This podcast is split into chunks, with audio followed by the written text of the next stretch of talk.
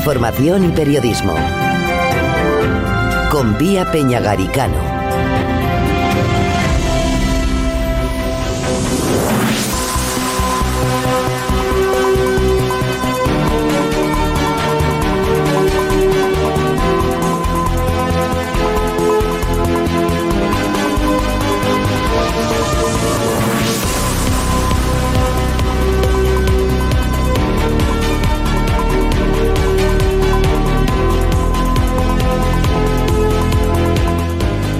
Muy buenos días, bienvenidos, bienvenidas a la voz de Fuerteventura en Radio Insular. Sanidad ha puesto en marcha la unidad de oncología radioterápica del Hospital General de Fuerteventura.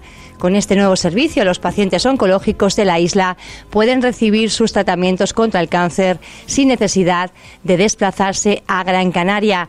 Será el tema principal en esta mesa de periodistas que presentamos ahora mismo con Mónica Quintero, directora del Enfoque Fuerteventura. Mónica, buenos días. Buenos días, Pía. Estoy tratando de ajustarte los auriculares, pero no sé cómo va. ¿Bien? No, todavía no.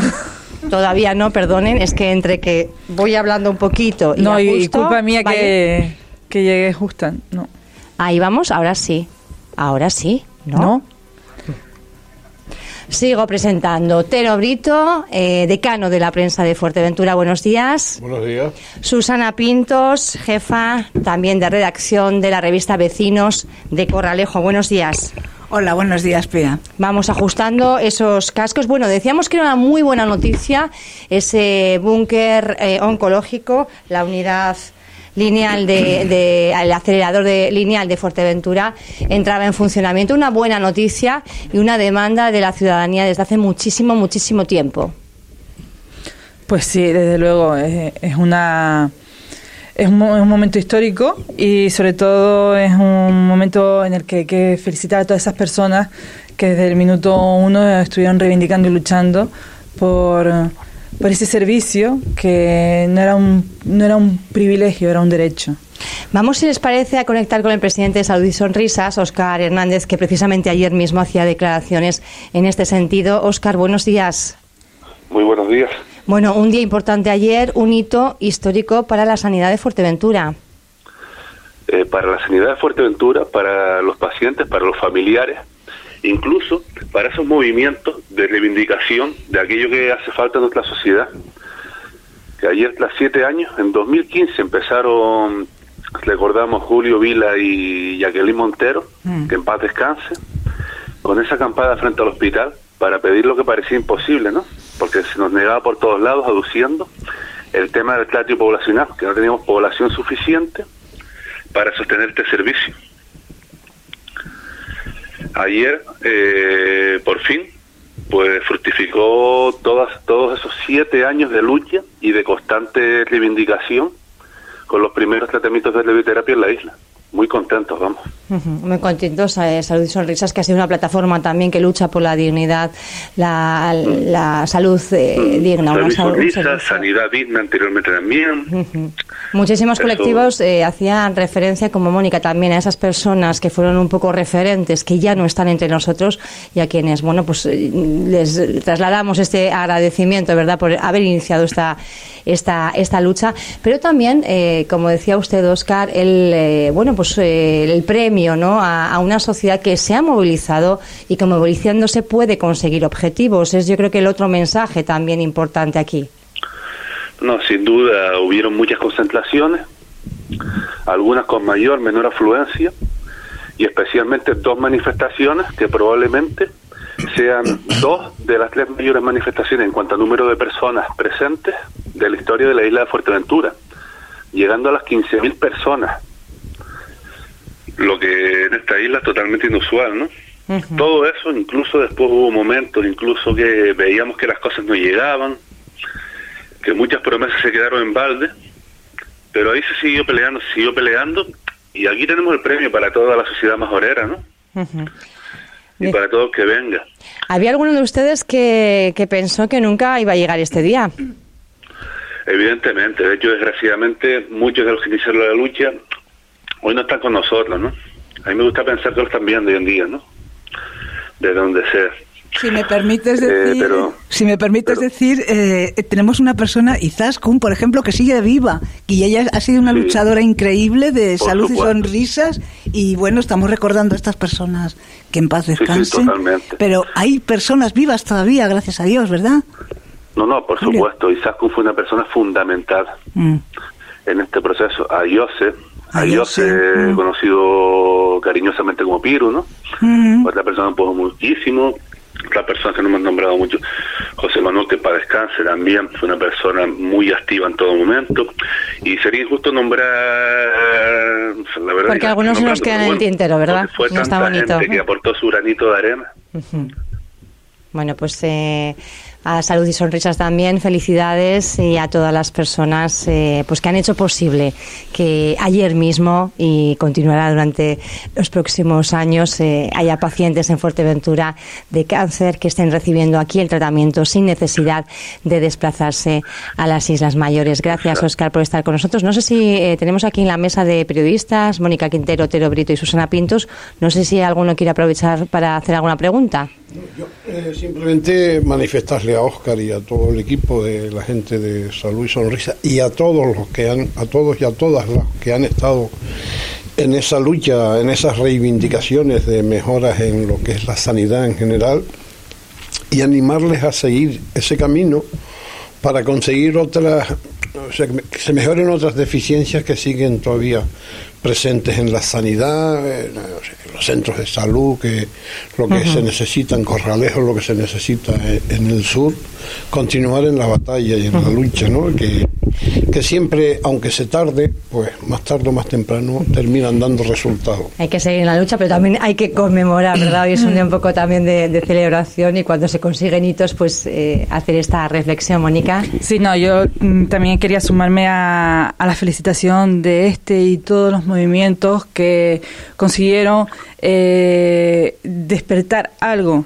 en esa Consejería de Sanidad, consiguieron encender una luz por fin en la Consejería de Sanidad para que, como decía al principio, eh, se reconociera un derecho, no un privilegio, un derecho a una as- asistencia sanitaria digna eh, de tantas personas. eh, que, que algunos, como se han nombrado, no, no han llegado a ver este día, pero otros sí.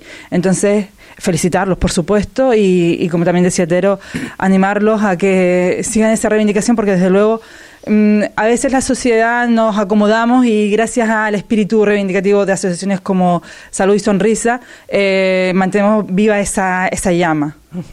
Óscar Hernández, presidente de Salud y Sonrisas, gracias por compartir con nosotros esta mañana en, en Radio Insular. Muchas gracias por Un abrazo.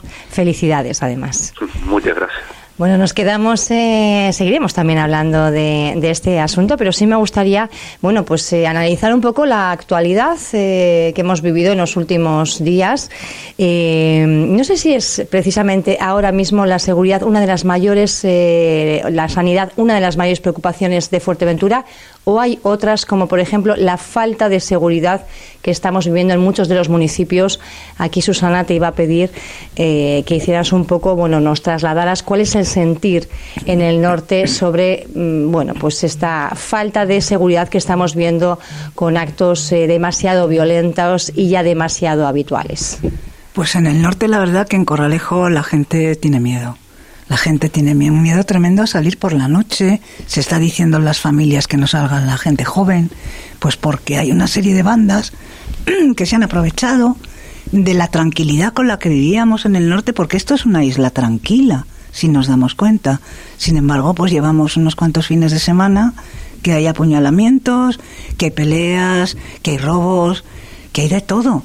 Entonces, eh, de hecho, por ejemplo, la alcaldesa Pilar González ah, re- reunió la semana pasada la Junta Local de Seguridad, bueno, pues para pedir un poco de ayuda, porque lo mismo que en pandemia se trajo a unidades especiales de seguridad para controlar a la gente, ahora mismo estamos viviendo un momento muy difícil, porque uh, por un lado se nos da el aumento del turismo, que parece que estamos saliendo de todo el hoyo después de la pandemia, y resulta que por el otro no se puede salir a la calle, perdón, porque no te sientes seguro. Eh, y bueno, es evidente, y esto lo han reconocido las propias fuerzas de seguridad del Estado, tanto policía local como nacional y guardia civil, que no hay suficientes efectivos porque la población ha aumentado considerablemente. Eh, hablaba recientemente con el concejal de turismo, con Celino Pierre, y me estaba diciendo que ya estábamos en los 30.000 habitantes en el norte. ¿Qué quiere decir esto? Pues quiere decir que se necesita pues aumentar las plantillas, ¿no? Aumentar las plantillas y que se habilite de la manera mejor posible que eh, tengamos un poquito más de seguridad, que se, los comerciantes están asustados. Eh, la gente que regenta eh, negocios en, en, el centro comercial, por ejemplo, Atlántico, que son bares, restaurantes y todo esto, están diciendo que sí es posible. Incluso ellos pagan de su propio bolsillo. Una seguridad privada. Una seguridad privada, que no se puede vivir así. Entonces esto es lo que tenemos en el norte, pero bueno, luego por otra parte... Pero hablabas también de bandas, están localizadas, son nuevas, acaban de implantarse en la isla, no estaban antes o han empezado a operar ahora, no, se, tienen muchos datos. No se tienen muchos datos. Esto es lo que están diciendo, ¿sabes? Claro, estamos hablando del norte de, Fuerteventura, especialmente, sobre todo de, Corralejo, pero hemos visto, bueno, pues aquí mismo, en Puerto del Rosario, como hay incendios, oleada de robos, también algunos actos violentos. Y si nos vamos un poquito más al sur, en el municipio de Tuineje, podemos tener un poquito más de lo mismo, Tero. Eh... Yo creo que esto no es nuevo en Fuerteventura. Yo recuerdo hace muchos años ardían coches en el Chasco, en Barrio Favelo. Yo no tengo información de ni de. ¿Y se cogió al autor, Tero? ¿O autores? ¿Se cogió al autor o autores en aquel momento? Que yo recuerde, por ejemplo, la quema de coches, yo no recuerdo que. Yo no tengo información de, que los índices de, falta de seguridad hayan se hayan ampliado mucho. Tampoco tengo información de todo. lo contrario. Pero sí que les digo que es un tema muy delicado cuando se habla de, falta de seguridad, que la hay evidentemente en todos sitios. En todos sitios hay falta de seguridad, de seguridad y hay escasez de, de efectivos, ¿no? Para contrarrestar la acción de los, de los más violentos, ¿no? Yo no tengo información y es un tema muy delicado. Cuando se habla de falta de seguridad, hay que traer cifras y ponerlas sobre la mesa y contrastarlas. Creo que la única formación política que ha dado cifras, eh, por lo menos estimadas, eh, habrán hecho sus cálculos, entiendo yo, ha sido Coalición Canaria eh, antes de finalizar el, año pasado, ¿no? Sobre noviembre o así, que daban una rueda de prensa y estimaba, me parece que eran en 250 efectivos los que harían falta para de alguna forma normalizar las plantillas aquí en la isla, ¿no? Sí, creo que es el dato que, el único dato, porque no creo que nadie más haya aportado otro dato similar. Que lo que quería comentar con respecto a lo que ha dicho que efectivamente hay un informe del Ministerio del Interior, que es por el que se ha eh, encendido todas las alarmas, que indica que ha crecido, han crecido los actos, los actos, delictivos y violentos en el municipio de La Oliva. Mm. Y eh, que contrasta, por cierto, con la ausencia de eh, efectivos policiales en este caso, ¿no? Para equilibrar esa balanza.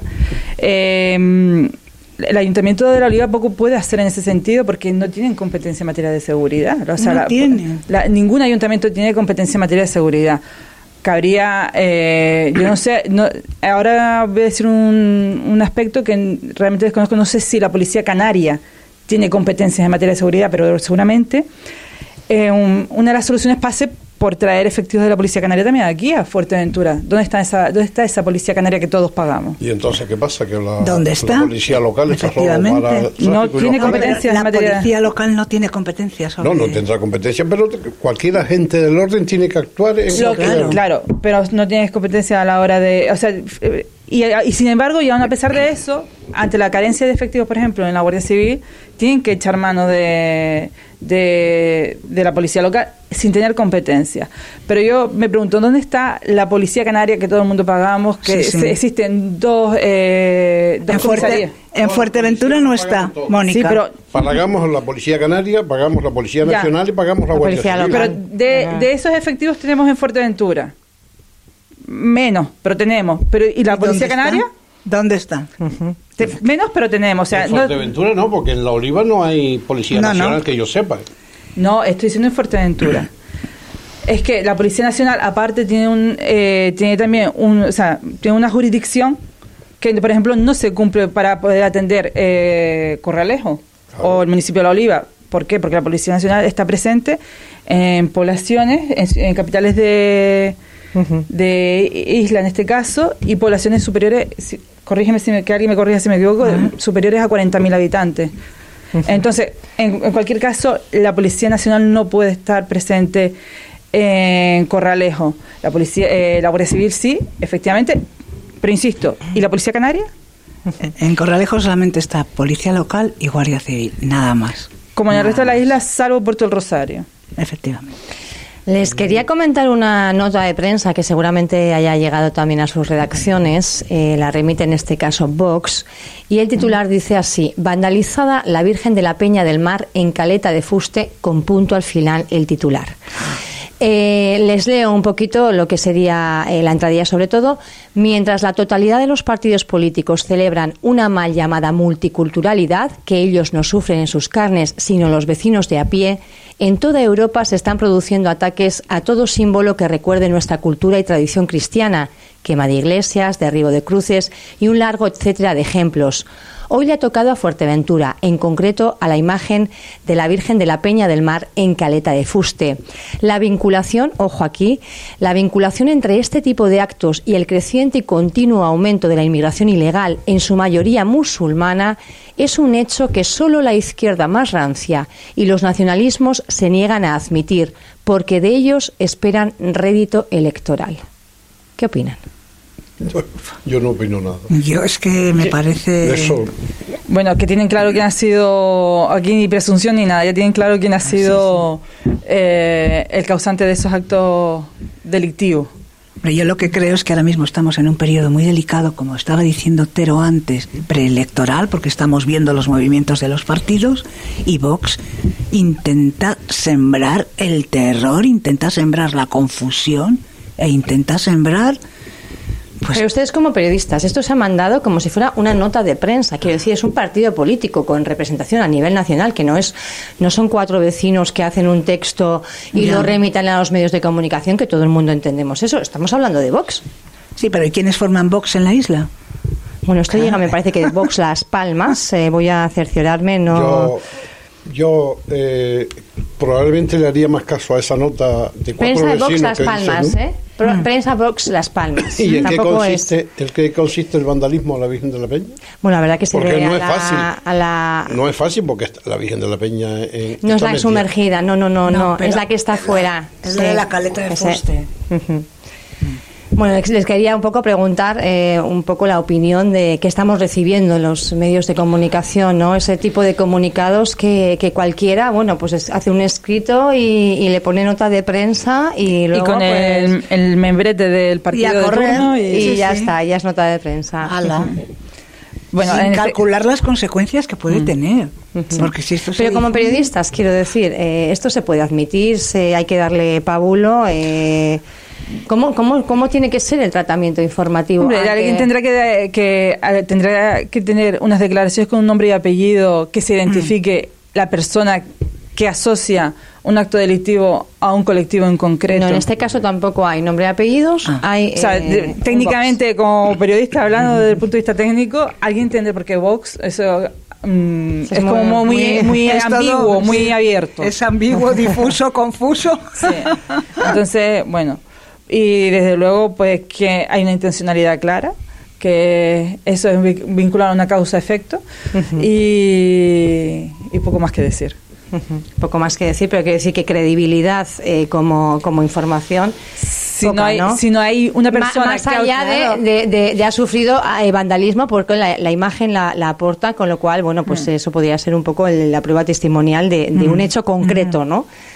Pero bueno, también es verdad que hay otras zonas en Fuerteventura que tienen una presencia de, una mayor población extranjera, de la procedencia que sea, y no se, no se han producido esos actos vandálicos a pesar de esa población foránea, con lo cual yo en Caleta de Futuro no le veo causa-efecto.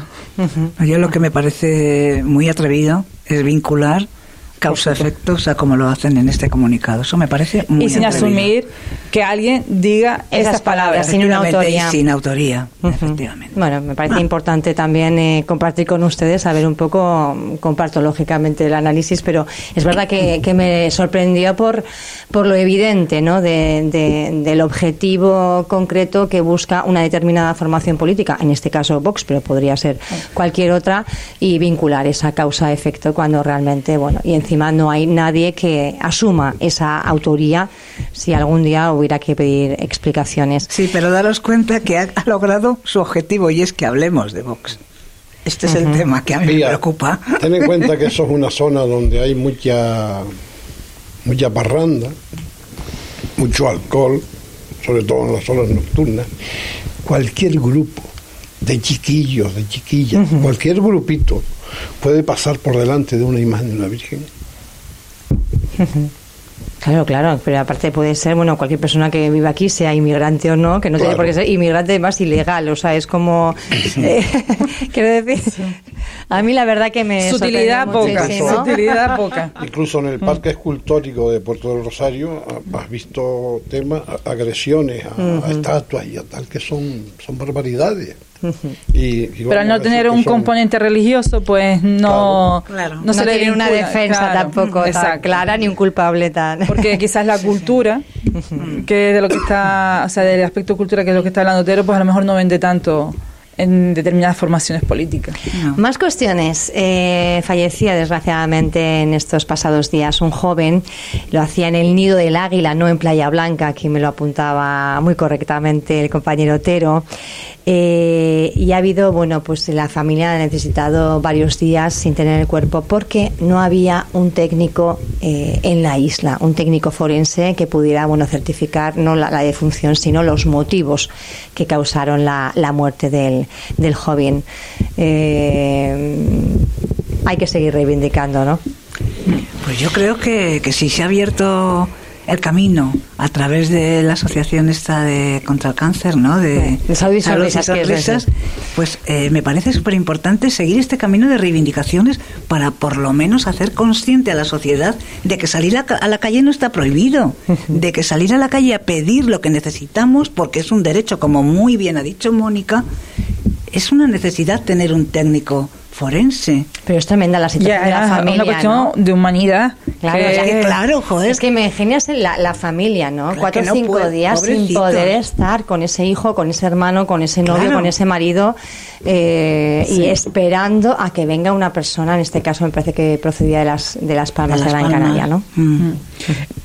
Y al igual que ocurre con el número de efectivos de agentes de policía y demás, que es una cuestión histórica la carencia, también es una cuestión histórica la, la falta de un forense. Hay forenses en Fuerteventura.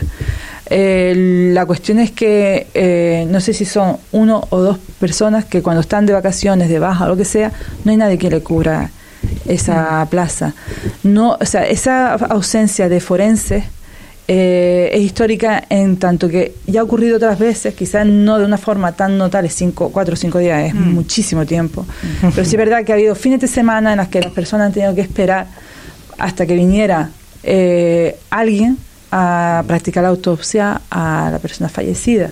Es, es cruel, es cruel eso, porque eso no, esa, situ- esa situación no se debiera de plantear en ninguna de las islas.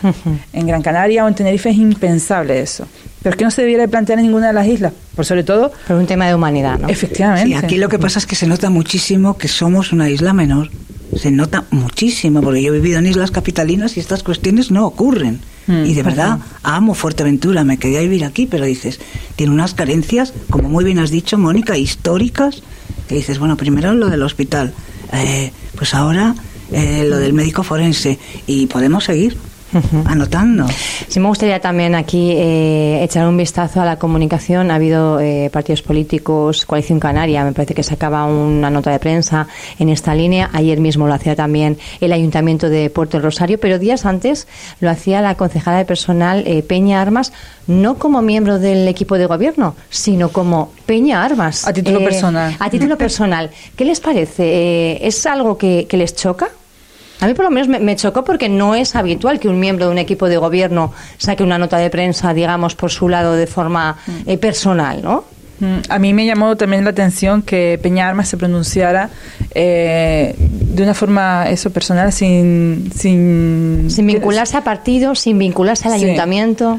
Y quizás es porque estamos hablando de, de- de- de cuestiones ya de humanidad. Otra cosa será si está bien que lo haya hecho a través de nota de prensa, además, pero bueno, no es un debate en el que hay que entrar porque si no se diluye la importancia del asunto, que es que todos estamos de acuerdo en que eh, la, la figura de un técnico forense es necesaria en Fuerteventura y no uno o dos y que se sustituyan y que porque no necesitamos un servicio eh, una prestación de ese servicio eh, acorde a la isla como la tienen el resto de islas y no podemos vivir de prestado de si Gran Canaria o Tenerife nos deja a alguien para que una persona pueda enterrar a su familiar Y volvemos con los derechos, Mónica. exacto es Tenemos que derecho. te- o sea tenemos que darle gracias a otra isla que nos han cedido Ah, Claro. no, no, no tengo que darle Nosotros gracias a nos nadie merecemos tener un técnico forense. Lo que planteaba Pía, yo. Peña, Ar- no sé, porque yo no sé, ni siquiera sé ya si Peña tiene, eh, tiene partida, si sigue vinculada a Ciudadanos o no.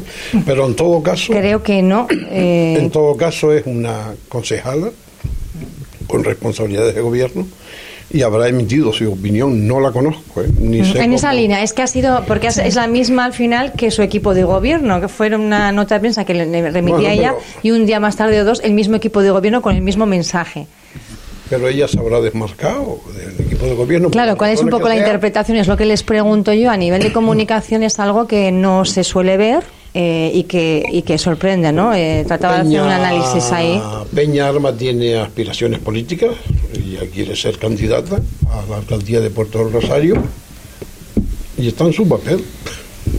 Se está notando ya que vienen Claro elecciones, está la cosa de... No, se está notando hace tiempo. Hace tiempo, porque dicen los políticos, uh, todavía queda un año, pero realmente el movimiento que llevan y la Año, marcha que llevan... nueve meses quedan nueve meses. Bueno, que, que tenemos que echar aquí la mirada en el sur una vez más. ¿Qué les ha parecido toda la película de el pase de Rodrigo Verdullas al grupo de los no adscritos con el voto a traición, dice el ayuntamiento, dice el alcalde Pedro Pedro Armas de Sonia Mendoza de Nueva Canarias Es y que- también miembro del equipo de gobierno? Es que Rodrigo Verdullas todavía no está en los no adscritos, porque tiene que ser cesado por el alcalde.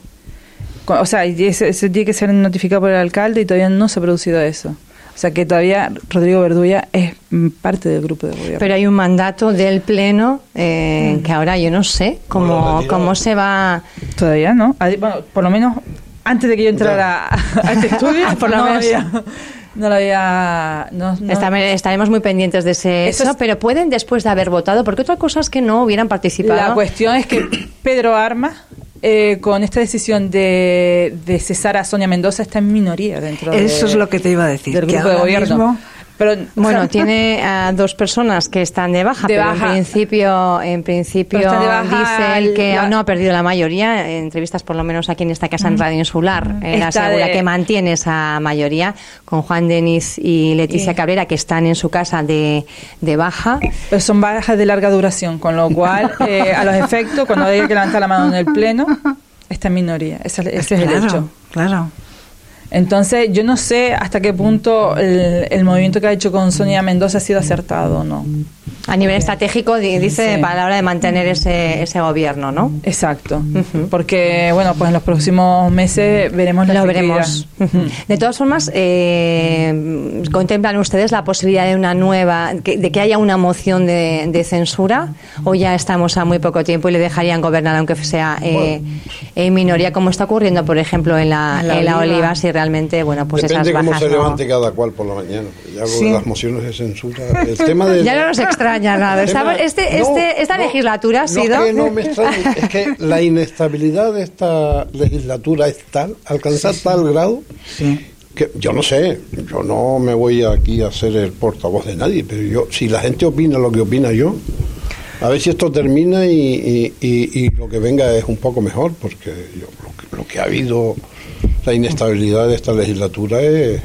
Claro, pero ¿sabes qué ocurre? Pero a mí la impresión que me da, y he hablado así con, con gente, con vecinos normales como nosotros, y ellos dicen, bueno, yo voto a una persona que me cae bien, que comulgo con su programa, tal y cual, muy bien. Pero si resulta que a mitad del mandato ¡plaf! viene la moción de censura y se ponen a gobernar otros señores que no tienen nada que ver con lo que ha votado el pueblo, ¿para qué voy a votar? Y eso está en la calle. Claro, el problema de la abstención es que Esto vamos está- viendo que en los últimos comicios también va, Sí. va aumentando el porcentaje de personas que ya no confían en cada cuatro años eh, pues seguir depositando su voto, porque ¿para qué? no Es un poco la, la pregunta. Sí, pero que haya esa, nuevo. esa Eso no es nuevo desvinculación. tampoco. Tampoco es es desde, nuevo. Mm. desde que la democracia volvió a este país. Estamos- Estamos cada vez más. Es, es verdad, cada vez más. Pero- Claro, el La- desapego. la, gente, pero- la gente va del va tingo al creciendo. tando, de un partido al otro. Yo estoy en este, ahora salto para aquel, después me voy para el otro. Pero, pero ¿Ha estamos sido tan hablando- habitual? Porque yo, por ejemplo, en la península no lo, no he percibido lo que percibo aquí en Fuerteventura No, en no, cuanto no. a ese cambio de chaqueta, vamos a decir, Sí, ¿no? sí, Eh, sí. Uno se pone una chaqueta de un color, otro día de otro, no sé qué teléfono está. Eh, ¿No has visto a, eh, eh, este- ¿no has visto a Tony Cantón Madrid? Bueno, Hay en todos lados. por favor. Los hay en todos lados. La, la realidad es que hay un hay un desapego que cada vez va más creciendo más y desde luego mm, eh, la responsabilidad toda completa y absoluta la tiene eh, las- los políticos así o sea las personas que están al frente de los partidos Mm. porque eh, hablan de compromiso, ¿no? Hablan de, hablan, le dicen al ciudadano quiero tu voto porque me comprometo a esto, pero después los compromisos. Te venden una moto, Mónica, los programas electorales, muy bonito, no se cumplen y muy nadie- bonita, efectivamente. Es que te ven, nos venden unas cosas, o sea, todos ahí con papel de regalo, lazos de colores y nosotros no lo creemos y decimos, ay, qué bonito, me lo van a dar, va a ser mejor para este pueblo, no sé cuánto. Y luego se ponen a gobernar y hacen lo que les da la gana, realmente. Y no tienen ningún cargo de conciencia, ¿eh? Y desde luego la inestabilidad política, como bien decía Tero, yo creo que lo de Canarias no lo veo en otro lado. No sé, No sé si en las islas capitalinas, porque yo no he vivido en una isla capitalina, pero se da con, con tanta asiduidad como en No. Fuerteventura. Es que estamos Eso hablando... se da en todas partes. En todas, pero Lo que pasa es que tanto, nosotros no seguimos. ¿Ustedes no se acuerdan de Murcia? Es que eso se da en todas partes. Lo que pasa es que nosotros no seguimos los temas que nos quedan tan Ya, para allá. ya. Eso se da aquí. eh, Hasta el otro día, Lanzarote era la isla más conflictiva de todo Canarias. ¿Cuántos presidentes de Cabildo hubo en una legislatura ahí? sí. La última mesa política que hicimos en esta radio también eh, precisamente titulábamos así, ¿no? Decían los contertulios que había no pasado de ser el laboratorio político Lanzarote a serlo Fuerteventura, Ah, sí, ¿no? cierto. Era un poco la conclusión que se extraía de esa ¿No mesa. se acuerdan ustedes Lo que pasa que eso es un arma de- tamayazo? Sí. Lo que pasa es que no nos acordamos, el tamayazo famoso. Sí. Lo que pasa que quiero decir que eso es un arma de doble filo, o sea, eh, porque al final, ¿qué ocurre? Que quien tiene que votar dice, ¿para qué voy? Efectivamente. Sí, va, va provocando una desafección de la gente. Exacto. No, lo que provocan es desilusión Claro. y, la fa- y, y el no creer ya en nada en la política, que esto es una lástima, ¿no? Pero bueno. Pero Este- tienen más cosas por el sur. No sé lo que ibas a plantear. Sí, Pía, sigue, sigue. No, no, no, que me has apuntado con un dedo acusador Tiene- muy potente. Tienen más cosas por el Dígame sur. usted, ¿qué tenemos en el Supongo sur? que Mónica sabrá algo también. A ver, ¿Ustedes no han visto lo que está pasando en Túnez con la fiesta jurada de San Miguel Arcángel? a ver qué se ríen aquí. Los que quieren un referéndum o un- una sí, consulta, una consulta, Una sí. consulta. para, para ver si el re- eh, la fiesta de la romería, para ser más concreto, se celebra el primer sábado de octubre o se mantiene el 12 de octubre como Que ha es sido tradicional. bueno, uso y costumbre de, pues, tradicional. Aquí las Vale. romerías son tradicionales de porque la gente no, que tiene 40 años, pero 40 años no es la tradición, la tradición abarca bastantes más años, ¿no? Mm. Pero bueno, más o menos 40 años cuando empezó la- el tema de la romería y los aquello, yo me acuerdo aquello de los cantares de Tamasito y del señor San Miguel y bueno, pues ahí está el pueblo Dividido. en plena ebullición para ver que para un lado Bueno, para yo el les otro. propongo eh, pues, que sean dos días y así nadie discute, Claro. ¿no? Se puede celebrar los dos días y así nadie discute. No, porque es la romería. La romería solo es uno, ¿no? Ten en cuenta que si lo haces el sábado, pues, eh, hombre, puede ir todo el mundo, ¿no? Mm. Pero si lo haces el miércoles, que es el, el día 12, creo que cae un miércoles, Ajá. Pues ya no tiene tanta participación, ¿no? Claro. Y en esa batalla están, yo no sé. ¿Y se va a hacer un referéndum? ¿Se va a hacer una consulta popular? ¿La va a promover? No sé si... Y todo se va distorsionando, porque he leído por ahí algo de que la romería de San Miguel es la romería o la fiesta más importante de Fuerteventura. Debe ser gente que no vive en Fuerteventura, porque tiene, la peña la tiene un poquito más allá. La peña está un poquito más allá, como tú bien dices, pero... Sí. Después hay romerías que han proliferado por todos lados, la romería en aquí, en, en- en todos la- pero que casi todos los pueblos tienen ya una romería.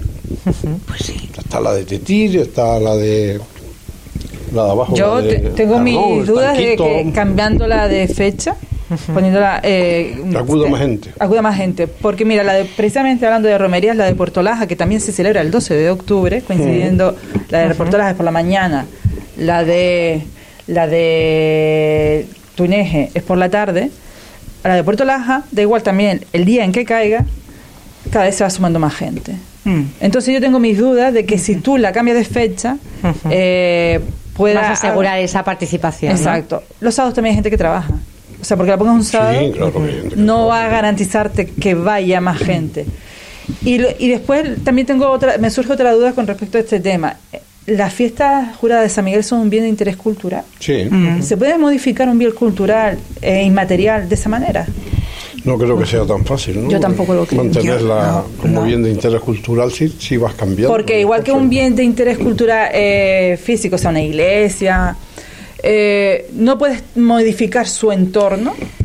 Yo creo que también tú tienes para modificar fechas, en este caso también tienes que estar muy, muy justificado. Que yo creo que no se puede, Mónica. Es un bien de interés cultural y tiene unas normas que no me las sé ahora mismo, pero eso se Por puede. eso digo que... que eso se puede comprobar perfectamente. Lo que yo no comprendo es cómo, yo creo que hay cuestiones más importantes que le puede interesar a un pueblo que no cambiar las fechas de una Bueno, pero cada uno Que bueno, que sí, siente y que tendrá vale. sus razones, porque Que por sí, lo visto No, además está bastante no, encendido el municipio eh, con este Ya, tema. ya. Quiero decir que es un tema importante. En Tuineje tiene mucho seguimiento el tema de San Miguel. Claro, Claro. que sí, claro que sí. Ten en cuenta que lo que están conmemorando son las, las victorias de los Que sí, majoreros. de los majoreros en Parte de la historia de, Claro, Fuerteventura claro. que hay que reivindicar, Es 1740. muy además. importante, que sí, que sí. Que además ahora lo han teatralizado y me parece un precioso, ¿no? Sí, me sí. parece la verdad. Bueno, el caso es que está el pueblo encendido con esta con esta disyuntiva. ¿Cuándo celebrar esas fiestas? Es importante. No sabemos si se va a hacer al final un referéndum o alguien va a organizar. Eh, quizá la asociación eh, Más Ruines que Caín, que normalmente suelen organizar y hacer las cosas como de No, forma más bastante ruines- consensuada. Más ruines ¿Están a favor? que Caín están en una posición y hay otra gente. Ah, pues ya no de- pueden de promover un referéndum. Si eh, están Son ellos en ellos. una posición, Son ellos los que posición. son ellos los que reivindican ese referencia consulta. Son ellos. Ah, Sí. Pero bueno, yo insisto, es un bien de interés cultural. Yo no creo que, o sea, yo creo que esto lleva más mm, algo más que un, ref- que un referéndum. De hecho, Mónica, se van Una distorsionando las consulta cosas popular lo que hay que hacer, ¿no? porque he leído por ahí que las fiestas juradas son de, de las fiestas más importantes. Ya, Mm. ya hemos- sí, es verdad que en su día tuvieron un realce, son fiestas juradas de la isla, de la isla, en honor de San Miguel Arcángel, ¿no? Pero se va distorsionando todo, porque ya veo gente que habla de que fue cuando eh, los majoreros expulsaron a, a los corsarios ingleses de, de la isla. Los expulsaron, no. Algunos, bueno, algunos lograrían escapar hacia Gran Tarajal, hacia el barco, pero otros se quedaron Son allí. parte y del otros, sustrato de la otros, otros creo que veintipico fueron enviados prisioneros a Tenerife. Pero es que en la segunda batalla que se produce después de la, de, la del cuchillete, la del llano florido, los, 50, in- los 55 ingleses que bajaron a tierra se quedaron allí. No escapó ni uno. Decía Mónica que faltan, eh, que forman parte del sustrato. Vamos Sí, a hacer una llamada telefónica, será en, en unos minutos. Sí quería preguntarles, 20 años del colectivo Altihai, se celebraba, se conmemoraba en Fuerteventura este 28J, Día del, del Orgullo.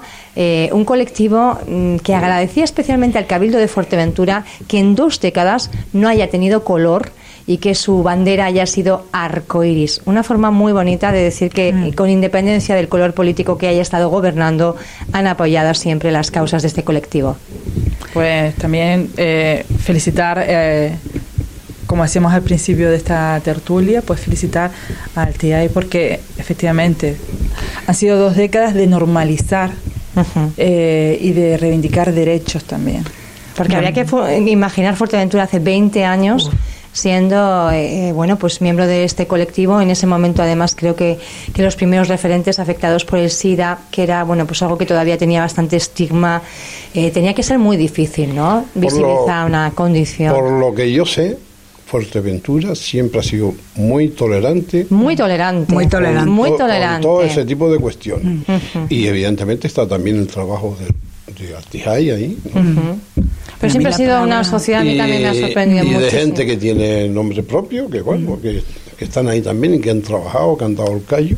Pero Fuerteventura siempre ha sido muy Sí, sí, a mí la palabra que me viene es integración. muy tolerante con ese con ese con ese integración tolerancia son palabras Sí. muy con bonitas ese Sí. colectivo, ¿entiendes? Yo que vengo del norte de la península, de verdad que siempre es una cosa que he admirado aquí, ¿no? Ese, bueno, pues esa naturalidad con la que se vive y que cada una, cada persona se puede expresar y sentir como sea sin que nadie tenga Depende, derecho a juzgar pero nada. mira ¿no? lo que estaba diciendo Tero hace tiempo, o sea, yo recuerdo de una entrevista que hice con una chica trans y, y fue intensa, ¿no? Porque, claro, ella eh, se remitía a su juventud y, y era chico, en realidad. eh, pero estaba sintiendo como una mujer y bueno, tú la ves actualmente y me- yo estaba buscando, no sé a quién estaba buscando y me encuentro con un pedazo de mujer guapísima que entonces le pregunté, oye, ¿eres fulanita? Ah, pues sí. Y bueno, ella estaba em, pues bastante en- encantada.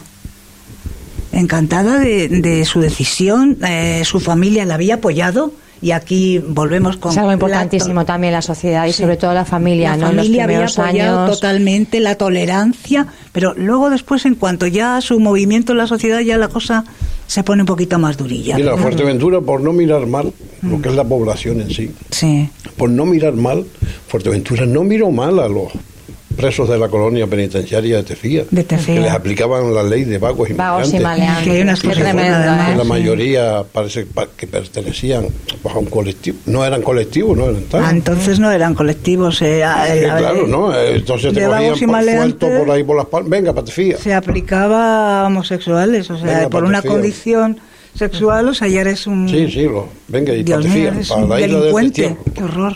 cómo ha cambiado ¿eh? Eh, las cosas, no desde decía que es mucho más allá, pero ya solo en 20 años también eh, yo creo que ha habido eh, bueno pues un avance, ¿no? A pesar de esa tolerancia y es precisamente eh, Canarias la que ha impulsado la, la primera comunidad en impulsar esa ley trans que La al ley final trans, sí, sí. eh, parece que en breve va a ser también una realidad a nivel estatal, ¿no? El señor Sí, sí. Ujú. Sí, sí. Pedro Cerolo. Pedro. Cerolo, sí, también. En paz descanse, sí. Yo volviendo al trabajo de- que ha hecho Altidad, a mí me parece mm, que hay que reconocer ese, esa labor pedagógica, Mm, insisto, eh, la de normalizar y a través de esa labor pedagógica que han realizado en, la, en, las- en las aulas, porque la educación claro. es fundamental Mm. en toda normalización. Y entonces ahí han hecho un trabajo mm, importantísimo para eh, que el- las futuras, las nuevas generaciones, Sí. las futuras o las presentes generaciones también eh, vean que existe diversidad familiar, diversidad sexual, diversidad de tantas personas hay en el planeta, pues cada uno es diferente. Pero que todo está normalizado, Mónica, Exacto, pero ha sido gracias. Mm. pero ha sido gracias a esa labor pedagógica Mm. que yo insisto que es que hay que reconocérsela porque Que ha continúan haciendo los centros educativos. Exacto. Porque. Altijay Ha sido- sigue, eh, Sigue. yendo a los centros escolares para bueno, y hoy pues han sido valientes, igualdad, ¿no? han sido valientes porque Altijay significa valiente, ¿no? Sí. Efectivamente, han sido valientes porque eh, no todos los padres y madres entendían que a su hijo o a su hija le tendrían que dar esos conocimientos y sin embargo, a pesar de, de quizás ese muro que a veces se ha levantado, Mm. ese mensaje ha llegado a las aulas, la educación Sí. ha sido fundamental y por eso eh, reconocerles ese, ese trabajo desde, desde, el- lo más tierno de la infancia. hasta Más la cosas. La Cámara de Comercio, eh, nuevo presidente, Juan Jesús Rodríguez Marichal, sigue el mismo apellido, hermano de su antecesor, Hermano. pero tres mujeres eh, acompañándole, vicepresidenta primera, vicepresidenta segunda y tercera. Eh, Pues también las tenemos que felicitar. De verdad te lo digo, porque poco a poco las mujeres estamos tomando nuestro papel en la sociedad. Todavía nos queda mucho camino por recorrer, desde luego, porque si nos ponemos a mirar, pues en grandes empresas, universidades y centros así de poder, por decirlo de alguna manera, cada vez tenemos más presencia y esto es importante y merece una felicitación. Esto es mío. Hoy estamos eh, felicitando, ¿verdad? Iniciamos eh, el programa, bueno, pues con el presidente de Salud y Sonrisas también y recordando a quienes iniciaron un camino eh, y ya no están aquí sobre todo y ahora tenemos pues a una de las responsables que también ha hecho posible que ese, esa unidad de radioterapia esté funcionando ya en Fuerteventura. Sandra Celis, directora del área de salud de Fuerteventura, buenos días. Buenos días. Bueno, eh, felicidades eh, primeramente, ¿no? Estamos de, enhorabuena. Yo creo que es un hito muy importante para celebrar esta, esta puesta en marcha de la unidad. Sí, sí, estamos de enhorabuena todos, todos los ciudadanos que vivimos en, en esta maravillosa isla y, y digo todos porque porque todos tenemos algún familiar, algún amigo, algún conocido que es usuario de esta prestación que se implementa en el día de ayer. ¿Cuántas personas más o menos eh, suelen estar tratadas de cáncer aquí eh, en Fuerteventura? Creo que son alrededor de dos centenares, ¿puede ser? Eh, del tratamiento de oncología radioterápica para oncología radioterápica en el año 2021 eh, se llevaron a cabo a través de la dirección de área eh, unos mm, casi mil traslados de pacientes y, y casi 700, mm, 800 acompañentes. Muchísimo. O sea, porque, bueno, ¿eh? no es solo el tratamiento, a lo mejor podemos hablar de, de entre 200 y 300 personas, sino también las personas que están en seguimiento, que la prestación de seguimiento la llevamos eh, prestando desde el día 13 de, junio. También otra buena, buenísima eh, noticia para evitar precisamente, eh, sobre todo, bueno, pues estas personas, estamos hablando de personas en situación vulnerable que muchas veces, eh, bueno, pues no se encuentran bien y el tener que hacer ese esfuerzo de tener que desplazarse, pues yo entiendo que ha tenido que ser muy duro en, en, muchísimas, en muchísimas ocasiones, ¿no, Sandra? ¿Qué es lo que perciben un poco? ¿Cómo, cómo estaban ayer los primeros pacientes de de cáncer en recibir ese tratamiento en Fuerteventura? ¿Cómo era un poco el, sentir? Pues, pues muy contentos, igual que estamos todos, porque es que eh, desde, desde el día de ayer nuestros pacientes tienen que afrontar su enfermedad, que no es poca, eh, sin más obstáculos que enfrentarse a la misma. Eh, cuenta que muchas veces nos vamos de vacaciones y, y, y, los dos días que viajamos eh, a la salida y a la vuelta sobre todo llegamos pues como cansados de aeropuertos y demás pues imagínese cuando tiene que volver con, con el cuerpo lleno de medicación no También. agradable precisamente pues no es. Entonces es un hecho histórico es un hito es una prestación que, que, se, que se da en, en una isla no capitalina, la primera de nuestra comunidad. Mm. Es un, un modelo de gestión eh, avanzado porque al, al ser unidad satélite del, del Hospital Universitario Dr. Negrín eh, garantizamos la continuidad de la asistencia y una asistencia multiprofesional eh, por personas eh, con una alta cualificación y, y, bueno, es lo mismo que recibirlo en el Negrín, pero a, a 30, 40, 50 kilómetros de tu casa, 80 los, los de abajo del sur. Pero vamos, sin, sin el hándicap de tener que, que coger un avión. Yo no sé, estamos en una mesa de periodistas. Tengo aquí a Mónica Quintero, directora del Enfoque, Tero Brito y también Susana Pintos, eh, jefe de, redacción de la revista Vecinos. No sé si quieren hacerle alguna pregunta a la directora del área de salud, que yo creo que hoy está, bueno, pues encantada, ¿no? De dar cuenta y orgullosa, además, también de ser Fuerteventura la primera isla en la que se presta este servicio. No sé si quieren ustedes, Mónica. Lo que le deseo es mucha suerte en ese nuevo servicio porque la suerte de ella será la suerte de la población de Fuerteventura en general. ¿no? Muchísimas gracias. Yo sí quería preguntarle cuántas personas eh, pueden recibir ese tratamiento radioterápico a partir de ahora, de, en función de las instalaciones que están operativas. Claro, a partir de ahora pasa como con todo lo que lo que ponemos cuando muchas veces mm, se crea eh, la necesidad y incrementa la demanda. Eh, pues mm, ahora mismo es aventurar, mm, porque los pacientes seguirán siendo la primera planificación, la seguirán teniendo en el doctor Negrín y, y, y, se beneficiarán pues de, de, otras técnicas como puede ser la braquiterapia allí donde está indicada y, y, y a lo mejor compaginada con, con la radioterapia. Entonces ahora mismo es una aventura. Yo por eso le daba los datos de traslados de, de pacientes, son casi mil pacientes trasladados en el 2021.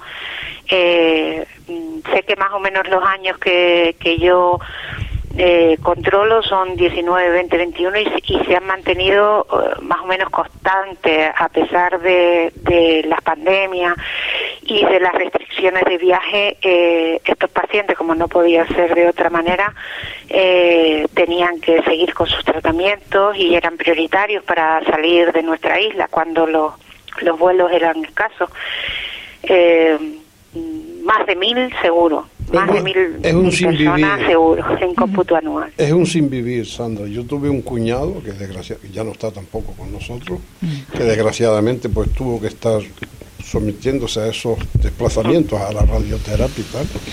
Y cada vez que regresaba el hombre estaba Sí. derrotado, deshecho, no, no tenía Sí, sí. fuerzas para Yo por eso empezaba la intervención diciendo que, que es un día de alegría para todo aquel que reside en Fuerteventura, porque todos tenemos a alguien, todos. Yo también tengo mm, amistades, familias, todos, todos tenemos algún conocido, mm, todos, todos.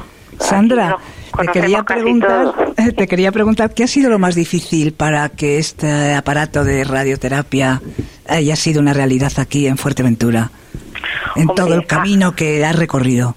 Sí, ah, más que difícil, o sea... eh, Obstáculos que te has encontrado. Dificultoso desde el primer momento porque eh, obtenemos la recepción de, un, de la obra eh, en marzo del 2021 y, y nos hacen la caja por fuera, o sea... Eh, dentro del búnker no, no tenía sino la estructura, nada más. Hay que adjudicar en una pandemia, no nos olvidemos, eh, pero aquí ha colaborado todo el mundo, desde el primero hasta el último. Eh, cuando era para trabajar para el búnker, mm, mm, no importaba que estuvieras 12 horas trabajando con, con la pandemia, si había que estudiar ese pliego se estudiaba. Entonces ha sido dificultoso porque nos ha cogido en una situación que no era normal y, y sobre todo a finales del 2021 que se incrementa tanto la ola que cuadriplica las otras cinco olas anteriores, eso en obra ustedes deben de saber que, que las obras se suspendían, que la mercancía no llega cuando, cuando la necesita. Eh, además, por último, estos últimos seis meses se nos complica la cosa con la guerra de Ucrania. La verdad que ha sido, ha sido, ha sido eh, complicado, complicado entrar en tiempo y, y se ha entrado por el trabajo de muchísimas personas, de muchísimas personas que no quiero nombrar a nadie porque no quiero que nadie se me olvide. Eh, todos compañeros, tanto del Negrín como de, del Hospital General de Fuerteventura. Eh, y ya les digo, eh, cuando hablábamos del búnker, daba igual que fueran las 7 de la tarde y estuvieras cansado, eh, una videoconferencia, pues videoconferencia, ¿sabes? Siempre todo el mundo ha colaborado muchísimo por porque todo el mundo, lo, el doctor Negrín, porque eran sus pacientes y los llevaban tratando durante muchísimo tiempo. Y, y el Hospital General de Fuerteventura, porque son los pacientes nuestros que vemos que, que tienen que salir y, que tienen que eh, superar un obstáculo más añadido a su enfermedad.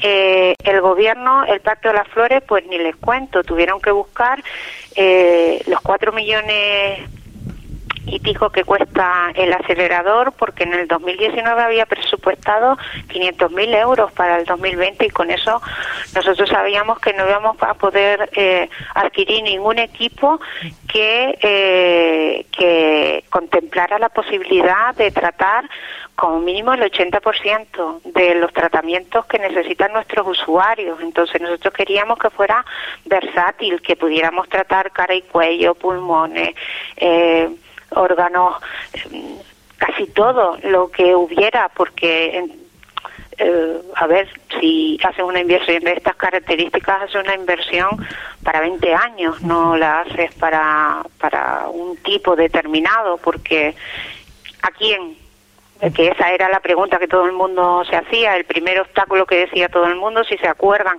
ya en el año 2016, cuando, cuando empieza la población de Fuerteventura a reivindicarla, que bueno, que sí, pero que qué tratábamos, mamas, qué tratábamos, eh, mm, esto, urología, ¿qué hacíamos? No, había que buscar un sistema que nos permitiera tratar el mayor eh, número posible de usuarios que, que tuviéramos. Sandra Celis, tenemos que ir concluyendo el programa que hemos comenzado con esta noticia, acabamos con esta noticia. Felicidades, enhorabuena, gracias a todas las personas que han hecho posible que hoy en día, eh, bueno, pues contemos, ¿verdad?, con este servicio tan importante para Fuerteventura. Un minuto pasadas de la mañana. Mónica, Tero, Susana, como siempre, un placer. Nos tenemos que marchar porque están nuestros compañeros ya preparados para ofrecerles la mejor mañana extra desde Electron. Quédense con nosotros, importantes premios años.